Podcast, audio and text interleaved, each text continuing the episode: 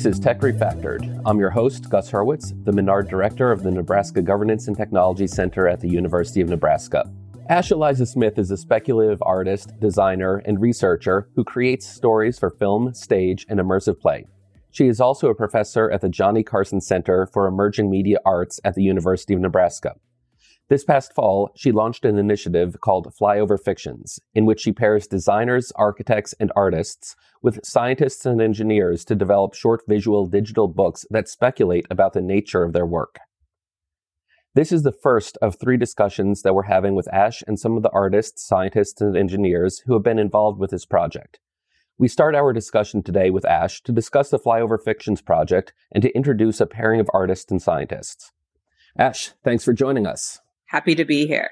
So, can you tell us a little bit about the Flyover Summit and the uh, initial grant that you got to bring scientists and artists together? Yeah. And actually, if I can just like back up even before that, I was new to the campus here at University of Nebraska Lincoln, and I wanted to sit down with scientists, engineers, researchers across the campus and ask them, I called them speculative interviews, but really kind of pushing uh, the boundaries of their research, asking what if questions and, and starting to think about what if research on the campus at UNL across the arts and sciences was formed speculatively. This was in part because I thought, could we create these new kinds of configurations for innovation and imagination to think both locally, but also globally?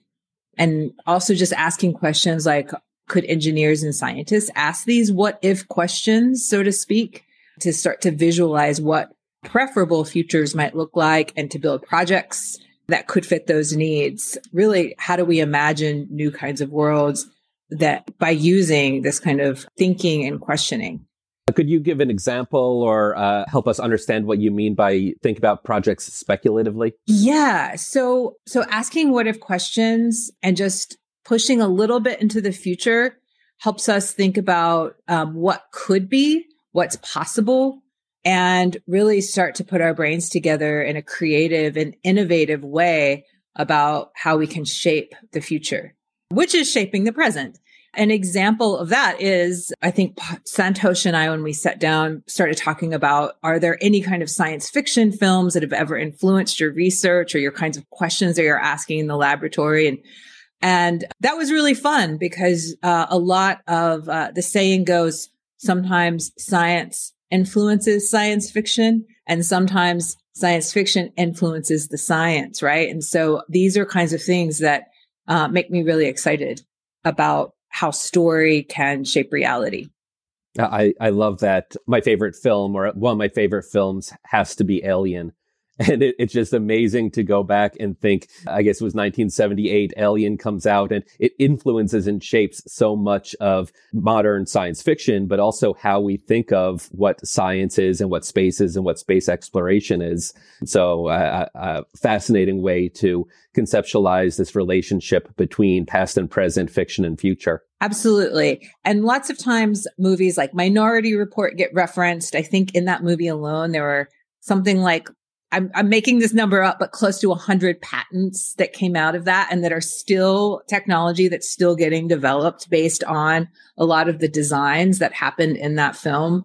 And a lot of that came out of the script coming out of a room of scientists, engineers, and technologists being together with designers, world builders, and artists and creating this world in which the story sprung. And so there's actual innovation and real products in in a lot of that. And so that kind of ethos is really what spawned this project.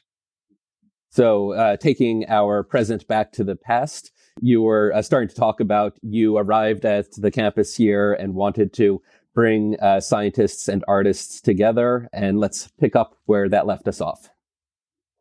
Yeah. And so the Office of Research and Economic Development on the Nebraska campus funded a project, Environmental Futures Platform, uh, which would give seed funding to help kick off my lab. And in that, uh, it was really trying to think about how I can ask these kinds of questions, how we can reach across the sciences and arts to think in new, audacious, speculative ways. And so from that, I started with interviews and quickly had a list of people I wanted to work with and produce projects with right here at at UNL. And also was thinking how can we make some of this research, this uh, you know, awesome research happening here on campus, how can we make some of that communicate globally. And so I started thinking internationally about artists and designers that I know from around the world or I'm familiar with their work. And so that was an important component of it. I know there's amazing talent artistic wise here in Lincoln, but I wanted to really kind of think about how could we take the science that's happening here locally, but then push out and, and take advantage of, of what Zoom and the pandemic was giving us and we could collaborate more internationally and so that is what was part of what was also going on with some of the pairings. So you you had a lot of scientists and artists that you want to work together. The Governance and Technology Center here that I direct, it's an interdisciplinary joint and it's challenging. It's uh, fascinating. It's hard. You always learn by bringing different perspectives together.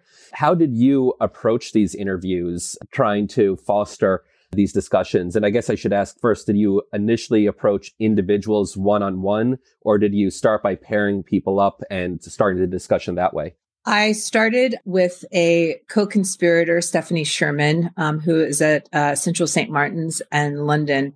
We started together. We had both worked at the University of California, San Diego together. And so had been in design labs, familiar with each other's work. And so we started hosting these interviews together one on one with different scientists and engineers, and then separately with the artists and designers. So it was really a kind of interviewing both sides and kind of finding um, what we thought were, were really great interdependent fits. Another limitation we had was obviously COVID 19 and the distance. With the funding in a different time scale, I could have actually gotten the pair together, right? Mm-hmm. Flown Par here had Par actually spend time around Santosh's lab. And uh, I think that could be a future uh, iteration and it is really exciting to think about. But for this also, we gave a very, uh, the scope of the deliverable was also, you know, I, I guess conceived thinking about the limitations of COVID 19. So really, we just said, we're pairing you and your, your charge is that you need to create a short visual digital book that will develop these kinds of fictions and futures that speculate on existing science re- research. And that was part of what we decided on, but also that, that there would be a talk at the flyover summit that we had in the fall of 2021 and I could imagine also future iterations of this really pushing out those digital books into something that's like an emerging media asset. I mean, Par and I talked about, oh, could this be a game? You know, how can you push out into other kinds of media deliverables that that communicates the science beyond just a digital book? But I'm very happy with the first round that we're going to publish because a digital book is great and it's very accessible for lots of different kinds of audiences. And that was our goal. We also really wanted to create something that communicates these ideas, just like how we love science fiction because it's in the popular imagination.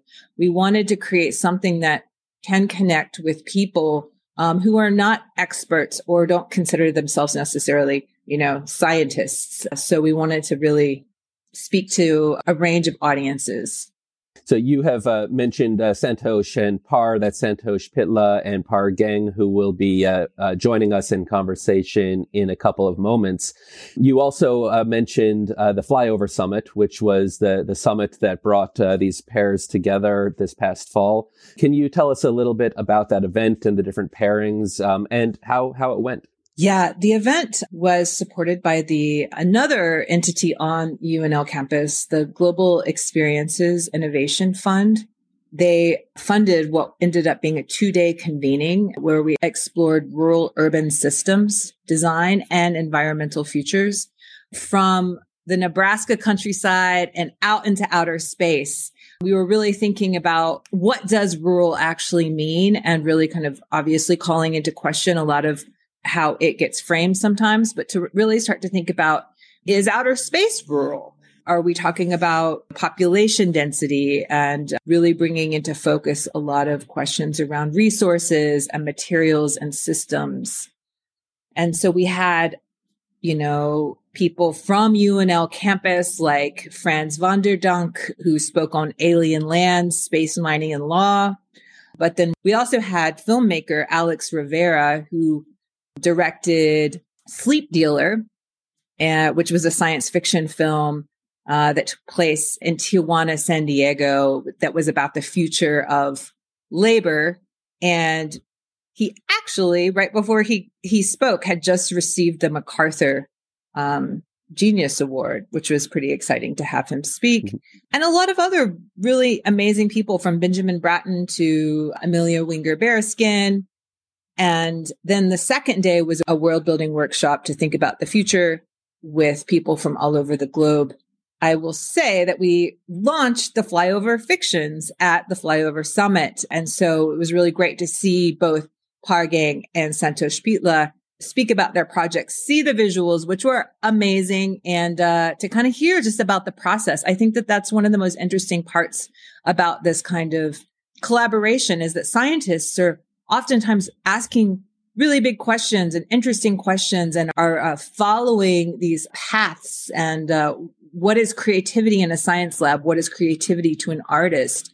I thought that that was really interesting to see the different kinds of methods and methodologies of of questioning and researching uh, that both do but maybe in different kinds of ways yeah. So before we turn to uh, Santosh and Par, can you preview for us uh, what their collaboration was and perhaps what you envisioned when you brought them together? Sure. The interview that I did with Santosh uh, was really fantastic when Stephanie and I spoke with him, just kind of thinking about robotics, automation. There was one visual that really stuck with me, which was the visual of the flat apple. And so Santosh speaking about how oftentimes it's really hard to uh, pick uh, apples uh, bec- with with automated robotics, and so there there is some thinking now that what if we grow them differently? And immediately when this kind of visual of like, what does that look like? What does a flat apple look like? What does it look like to have a,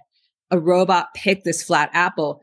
I started thinking about a visual artist bringing this to life. I started thinking about Par, who I know works with human and non-human interspecies entanglements, uh, really thinking about, and Par also is a really interesting, I'm excited for you to meet both of them, but Par comes from a science background. And so that, that kind of, how can we start to draw out what the future of the farm might look like?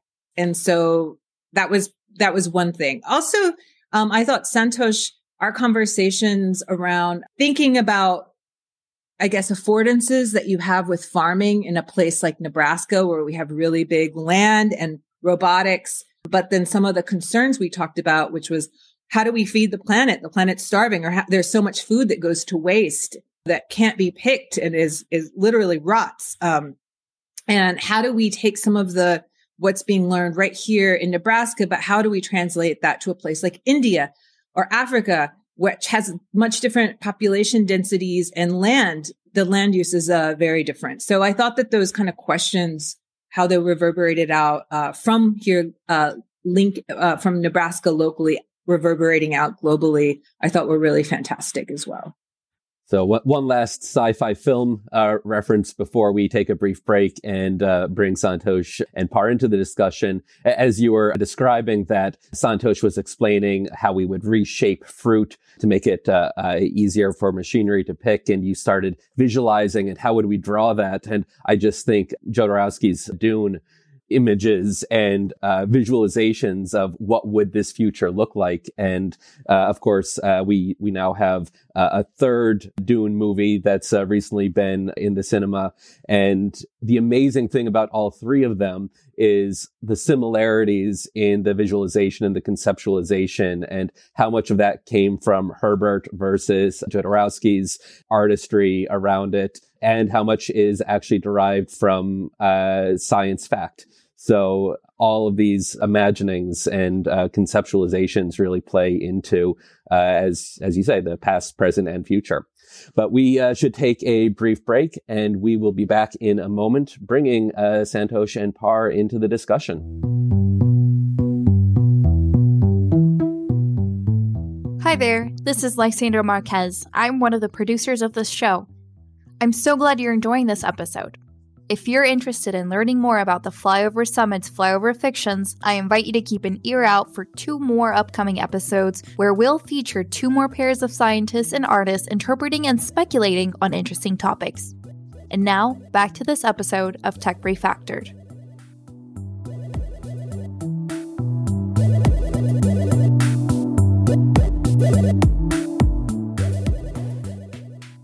Okay, welcome back. Uh, we are going to continue our discussion now about uh, the um, Flyover Summit with two of the participants in it. Referenced them several times in our discussion so far.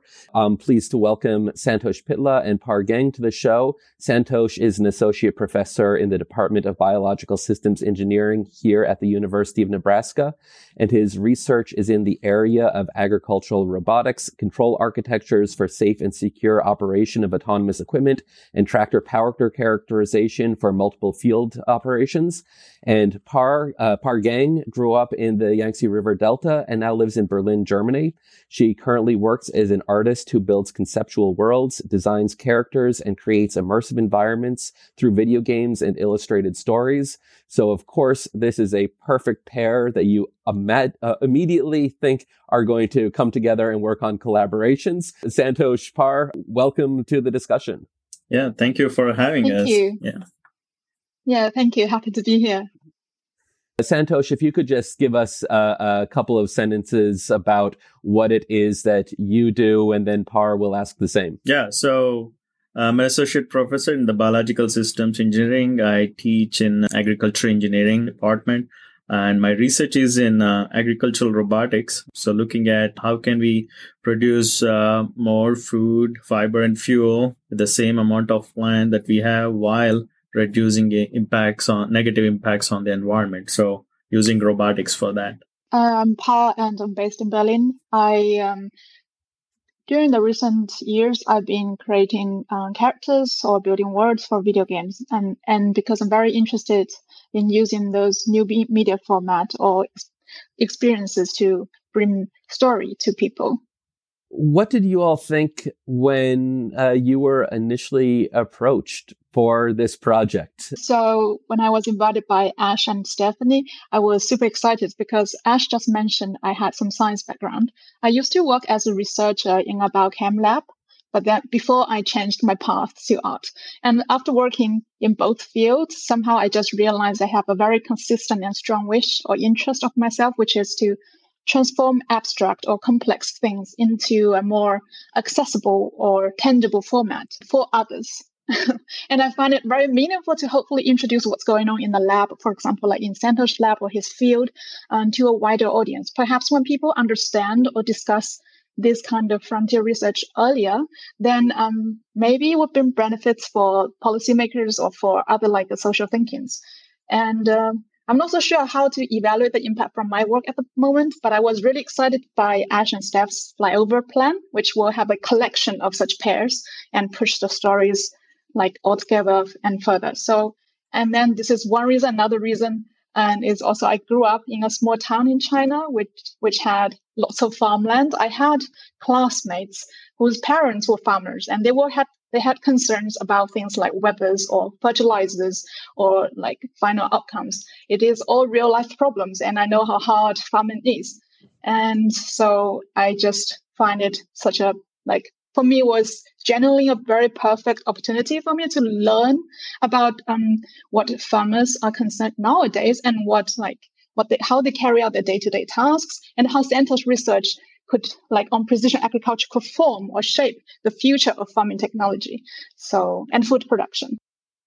Yeah so when ash uh, got in touch with me i was really not sure because i never worked in any this type of project before. So however i was very excited you know to to talk to Ash and Stephanie and then Par, you know, to me, the biggest challenge was how do I explain my research to artists, you know? So that really pushed me to think about, you know, what are the big outcomes of my research, right? So what is the end game for me with robotics? So I, I was really looking in, into, you know, what the future in agriculture is and how my research program ca- could impact. And again, the speculative futures that sounded very exciting to me because in some ways we look into how agricultural production systems are going to be, let's say 10 to 15 years from now, and you design systems, you, you take a backward approach. You start like 15 years from now, how things look like, and you envision and try to make those ideas into a reality, right? So, so that it was very exciting. So you were kind of already doing this in a way mm-hmm. in your lab. Correct. The, you know, thinking, pushing out into the future yeah. to design. Mm-hmm uh, for the present. Mm-hmm. And as Par, you were describing your approach, something just really struck me that's always uh, struck me when looking at especially science fiction related art. The level of detail that artists need to bring to their imagery. and I, I am not an artist. I think spaceship. It's a thing that has some engines and it flies through space and it has volume. But if if you look at, I'll again go back to uh, the Nostromo from Alien. If you look at that, every single square inch is covered with stuff, and that stuff is being put there by someone thinking, okay. What would go on the surface of the spaceship? Well, there's going to be some antennas and what do they do? What function do they serve? So there's a, a lot of detail there which in many ways seems very engineering and scientific focused in the level of detail. Uh, I, I, wonder, both uh, Par, if you have any thoughts on that, and uh, Ash, if that's something that you had in mind or you were thinking about in bringing folks together. Um, exactly. I think that's also what the research stage was for. So I took a very long research stage and really like helped me to have lots of rules what I wanted to have for characters, both humans and non-humans. So for example, maybe my design of the Flex-Ro tractor in the 2050s doesn't really look like exact the outlook of Santosh's model, but it does have some key features. For example, the legs can be extended so to go through some high plant field like crop field and or it, it's very attachable with sprayers or stuff so and also i imagine this kind of i imagine a design of a model or robot model could would evolve as the years go by. So I somehow choose this simplistic look for this one. And all the others also has some intention embedded in those designs. And it all comes from those research I did. I'll just add quickly that I think that for me, what I call what you're uh, talking about, Gus, that detail is really good world building. Um, and I think Parr did such a good job at building out that detail, giving us characters and giving us visuals to look at in this book that feel not just, you know, a Hollywood cliche. I said to Par when I first saw the first draft, I said, you've made far, like a, Par has created a farming family, a farming unit of people and community and technology and human and non-human animals that I was like, it, it looks so cool. You know, I think I was like, it, people are going to want it's to be a farmer from looking at this book, which is, I think, really cool because I think food, growing food and food production is really was the underlying, you know, tenet of this project to, to really think through that. So, uh, building on that, Par, could you describe a little bit about the world that you have built? Um, yes. So the world has a family of four: um, Father Ra, Grandma Gu, and older sister An, and younger sister Ki. They come arrive at like a farming unit on Nebolusian's field. And so for Nebolusian is a made up word, which um, I kind of is taken from those common word building practice. Sometimes people build a whole language, but I just make a make a word which sounds like a landscape or a region. And then regarding the characters, I just mentioned that it's all coming from the research because by talking to Santosh, Santosh mentioned different attitudes from a farming family, how grandson and granddad they think about those new tractors. Then that's why I want to have um, multiple generations in this family. That's why there is a grandma. That's three generations in this one.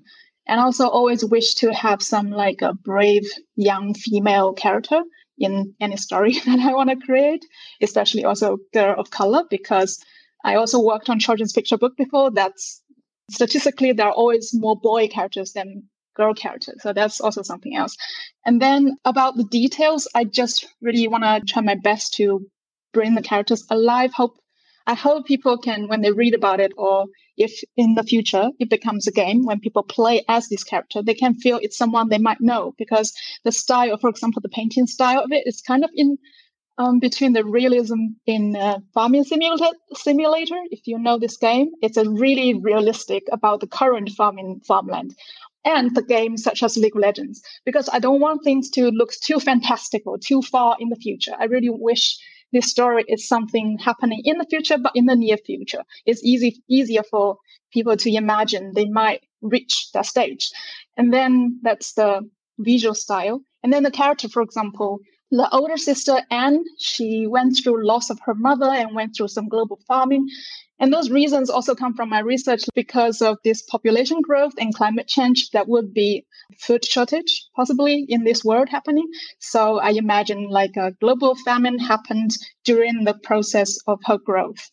And so she has a per, like quiet personality and focus on tasks outdoors and mechanics. Perhaps it's her way to process those tra- traumatic uh, loss. And also maybe because she went through this loss or hardships, she treasures what she has even more. So she's overprotective of the family members. So these are, I just imagine a character, um, how they behave, how their personality is, always come from some past experience. And maybe I take some uh, inspiration from people around me. For example, my mom actually was born right after the Great Chinese Famine. So maybe that's some kind of characteristics in Anne, which is inspired by my mom. But yeah, so that's like detail. And also those tools, those play, uh, those um, characters use in the farmland. When I was studying interaction design art in London, I learned some like tricks or techniques, which is if you want to design a digestive for a speculative um, situation, it would be nicer to borrow what's already existing and tweak a little bit so to make it more con- convincing. So, for example, the boots and end users might just look like uh, the usual boots we wear in the farmland. But um, in the story, the boots has certain like a floating ability or camera ability. And also for the uh, the animals, robotic animals, and Santosh also told me about how when you introduce or integrate robots in between among the animals, there would be different emotions triggered from the animals. They might be like feel fear or they might feel like curious. So I would imagine in this one, if they really, this artificial intelligence or these robots are integrated so well in this farm, I hope it's like a, just a normal coexisting situation. So I, that's why I visualize those robotic animals looking exactly the same as how those real live, like the real animals look like. And so that's also my intentional choice for the, yeah.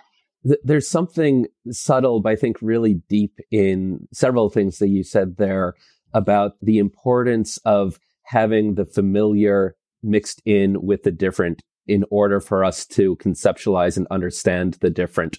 And perhaps fundamentally our inability then to truly conceptualize the different. I, I, that's just a, a, really powerful point there. And I, I think echoes and demonstrates the, the importance of uh, the, the artist's role in pushing how we are thinking about things that are other than us. Santosh, I'd like to return to something that you had said before. Uh, you said that one of the first questions that uh, you struggled with or thought about was how you explain your research to artists. And I'm just going to use that as a question for you. Um, what, what, was your answer to that? Uh, how did you process through explaining uh, your research? Yeah, so there are uh, so many details, right, when it comes to engineering research. So, so my goal was to give the bigger picture of if you have highly automated systems, how can they help the agriculture food systems? You know, that's where I started is give this bigger idea. So if you have a high tech farm helper, farm hand, you know, so we call farm hands, right? Life for labor. But then if you have a high tech uh, farm hand that can do a lot of different things in the most efficient way possible, how can we, how can it help our production system and how can it help with minimizing the environmental impact? So that's kind of uh, how I started it. Did you have any challenges or lessons learned as you went through this process? Well, I think Par did such a great job. I mean, she, with her background a little bit in agriculture, you know, that helped a lot in explaining things. And she was very meticulous in doing her research. She was, you know, look what she was looking through what is out there what are the current trends in agricultural technologies or robotic technologies. So so that made it very easy for me to you know communicate with with her as we we had like multiple meetings and uh, sessions just going back and forth. So that really helped me to explain things you know it was not at the beginning it was but later it it went really well. And for both of you as you approach this project did you have any i'll, use my academic term then uh, uh, take that head off for a moment any uh, normative goals in how you are approaching this project? That is were were there values that you were trying to communicate through it? Was this an optimistic view of the world a pessimistic or a dystopian or cautionary view of the world? Or were you just trying to paint uh, the speculative this is one possibility amongst many? I think santosh described a possible future that he saw he would elaborate a bit further but i think kind of align with what i hope to portray as well which is I think with the current news, with all those uncertain times, and with so many dystopia, dystopia scenarios, I wish to create a more optimistic vibe or feeling from this world. Mm-hmm. Yeah. Yeah. I I think your friends called you solar punk. So. yeah, I was taking a more optimistic approach to because uh, the advances in technology and um, introducing the right kind of technology in the right scenarios could will lead to very optimistic you know uh, a positive change in the world so that's that's kind of what i was looking for i you know something i was telling them is like i want to go back to old mcdonald's farm that that's how I, I would like to see the farm except that old mcdonald's will old mcdonald will have all the high-tech tools to do the best job on the farm to produce the food in the best way possible without any negative impacts to the environment. So that's the visual I had. So uh, we can go back to the old ways, but at the same time, we would use all the high tech tools available. now I'm just going through all all the best sci-fi films from the 1970s, which really are just the best sci-fi films, and thinking Luke Skywalker back on the farm on Tatooine with all the the droids and the uh, high tech stuff, mm-hmm. living kind of the old McDonald farmer life on uh, uh, Tatooine. That immediately resonates with with mm-hmm. my soul there. Mm-hmm. Um, uh, Ash, I, I wonder uh, if you have any reflections on the values built into the stories that uh, these collaborations were generating? Yeah, one of the things I was most excited about coming to uh, work at University of Nebraska Lincoln was precision agriculture and so much work being done around food, water, and energy here on campus. And I was really excited when I talked to Santosh because I don't think a, a big part for me was also about communicating this emerging technology that is happening that many people don't realize that the that the kind of cutting edge is happening here in the center of the country in terms of technology and innovation. So part of it was wanting to communicate that, but also through a way I think many people have a lot of fears about automation um, and robots and robotics, and so I think to kind of reiterate what Par said, I think that intention of kind of coexist existence and um, thinking about a kind of human in the loopness, which is better for many more humans, uh, is was a kind of goal to kind of maybe dispel a lot of the anxieties that a lot of uh, people have around precision uh, kinds of technology so that i think that was a part of it. And and and so i do think that we went into the project thinking about it in those kinds of ways and had really great questions even. There's still so many like projects that come out of this just this topic alone. But i remember santosh just talking about you know how to again how do you translate some of this kind of precision agriculture to smaller scale? What about cities? What about how do you do urban farming you know, in ways that can feed more people and have less food waste and thinking about supply chains, et cetera. So I think there's a lot of really interesting questions out there that are ripe for some artistic uh, imagination. So we are starting to move to to the end of our discussion, but uh, Santosh and Par, I I need to ask both of you. One of the the goals of this project is to affect how we think about our present work and the future and the relationship between the two. So I'll ask you that as a question. How has this collaboration, how has this project changed your own thinking about what it is that uh, you are doing today? I'm just fascinated by the the different viewpoints about this topic of automation and robotics you know getting the artistic view which uh, to me was very valuable because i've not uh, discuss my research before with artists you know so that the the viewpoints provided added a lot of value to me uh, so i'm also starting to think a little bit about the bigger picture you know not just my own research right? But how does it fit in the in the bigger grander scheme of things you know? So that that's a lot of value to me. And the flyover summit was amazing. There are uh, people working in the automation area in agriculture but completely different viewpoints. So the diversity in the thought really helped me to where do, where do i fit in the bigger grander scheme of things you know? That's kind of the bottom line yeah for me I think this collaboration for me was really um, valuable. So first of all, I think Santosh was, for example, Santosh was very supportive and even excited when I want to choose game as the format or game book as the format. And it gives me more confidence or like encourage me to work with scientists in the future as well. And also I just learned a lot from this project by doing from doing research in this field and I already know this whole flyover project is about complex things, but it was still more complex than I first expected.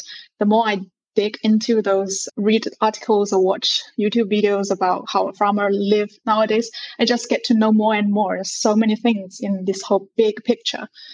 And so for what I wish to do further, I think, yeah, somehow also comes from my own field of work. I just really wish to craft better and hope to have more skills and to develop this project further. Because, for example, what I created now, if I criticize myself, criticize of myself, I kind of imagine as a tutorial stage in a game. You go to, a, you land in the village, you get to know your inventory list of what you have in the farm. But I think a story get exciting when there's tensions, when there are conflicts, when things roll. So if I would, so I would like to learn more about, for example, those um, coding or game engines to build some platform or learn some level design or find people to work with. If it's possible, then it creates a more uh, immersive experience for people and maybe people can play with it instead of read the story. So that's just, I think, how to make it easier for people to to access it. And I, I, just want to add my own reflection, building uh, a bit on what Santosh said. And a- as an ac- academic who tends to narrowly focus and specialize in specific areas, talking only to my own peers and folks who use my own language, I, I, I talk to academics and really push colleagues a lot to break out of that bubble. And I try to do it on my own because it, it's a it's a two way street and it's so important to communicate your ideas and your work with that broader audience, both so that uh, that broader audience learns and understands what it is that you're doing as a researcher developing these new technologies or these new ideas and also so that you get the benefit of these external perspectives and the perspectives of frankly society and the future users and those who will be affected by what it is that you're doing. And i don't know that that's uh, the goal or a goal of uh, this project but i think for uh, those on the the science side it's a huge benefit And uh, with that, Ash, I'll turn to you for the, the last words and also a, a final question. What comes next? What's on the horizon? What will you speculate on what's on the horizon? Mm, so many things. As Par said, I'm really excited because uh, we're going to launch these first three on coming up in the next few months. That will be on flyoverfictions.com. So you can access those there. But as Par said, I'm excited to think about what round two might look like and starting to think about do we work with the same pairings, but and push it out into other kind of medium, create a game that's interactive, something more immersive, and what those might look like. And that's really exciting because that combines what I do with emerging media arts and you know, bottom line, this question of how can science fiction and drawing from actual scientists shape reality, shape policy, shape our present is just really exciting to me. So I hope to continue working with the community here locally in Lincoln and connecting people to artists and designers I know around the world. Okay, well, Ash Santosh Par, thank you all very much. This is a, fascinating uh, project. I, I, I, just love every aspect about it, and I, I'm really looking forward to seeing what comes of it in the future. And thank you to our listeners. I've been your host, Gus Hurwitz. Thank you for joining us on this episode of Tech Refactored. If you want to learn more about what we're doing here at the Nebraska Governance and Technology Center, or you want to submit an idea for a future episode, you can go to our website at ngtc.unl.edu or you can follow us on Twitter at UNL underscore NGTC. If you enjoyed this show, please don't forget to leave us a rating and review wherever you listen to your podcasts. If you did not enjoy this episode, please do forget to do so. Our show is produced by Elspeth Magilton and Lysandra Marquez, and Colin McCarthy created and recorded our theme music. This podcast is part of the Menard Governance and Technology Programming Series. Until next time, I'll keep speculating about next time.